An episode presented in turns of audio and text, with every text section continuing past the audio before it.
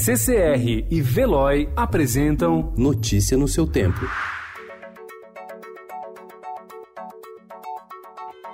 Olá, sejam bem-vindos. Hoje é segunda-feira, 23 de dezembro de 2019. Eu sou Alessandra Romano e esses são os principais destaques do jornal Estado de São Paulo. Estados aceleram trâmite para reformar previdências. Alterações na aposentadoria demoraram em média 15 dias nas assembleias. Nove estados já têm novas regras.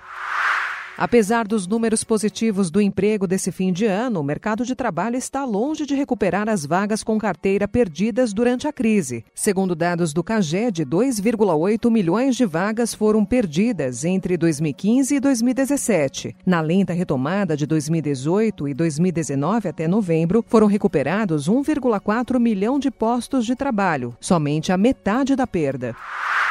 A ciência brasileira observada no micro. O Estadão analisou a quantidade e a qualidade científica do Brasil usando dados do Leiden Ranking 2019 da Universidade de Leiden, na Holanda, e do Web of Science, Banco Mundial de Publicações Especializadas. O levantamento destaca as paulistas, USP, Unicamp e Unesp, responsáveis por 40% dos artigos do país, mas aponta também centros de ciência de ponta, como a Universidade Estadual de Maringá. Venezuelanos se rebelam na fronteira com o Brasil. No confronto, um militar leal ao regime de Nicolás Maduro morreu e um rebelde ficou preso. Segundo o ministro da Defesa da Venezuela, seis rebeldes foram presos. Campeão mundial de surf, Ítalo Ferreira já traça metas para 2020, ano da Olimpíada de Tóquio, na qual estará ao lado de Gabriel Medina. O surfista de 25 anos se coloca entre os favoritos da modalidade, que estreia nos Jogos e projeta subir ao ponto mais alto do pódio.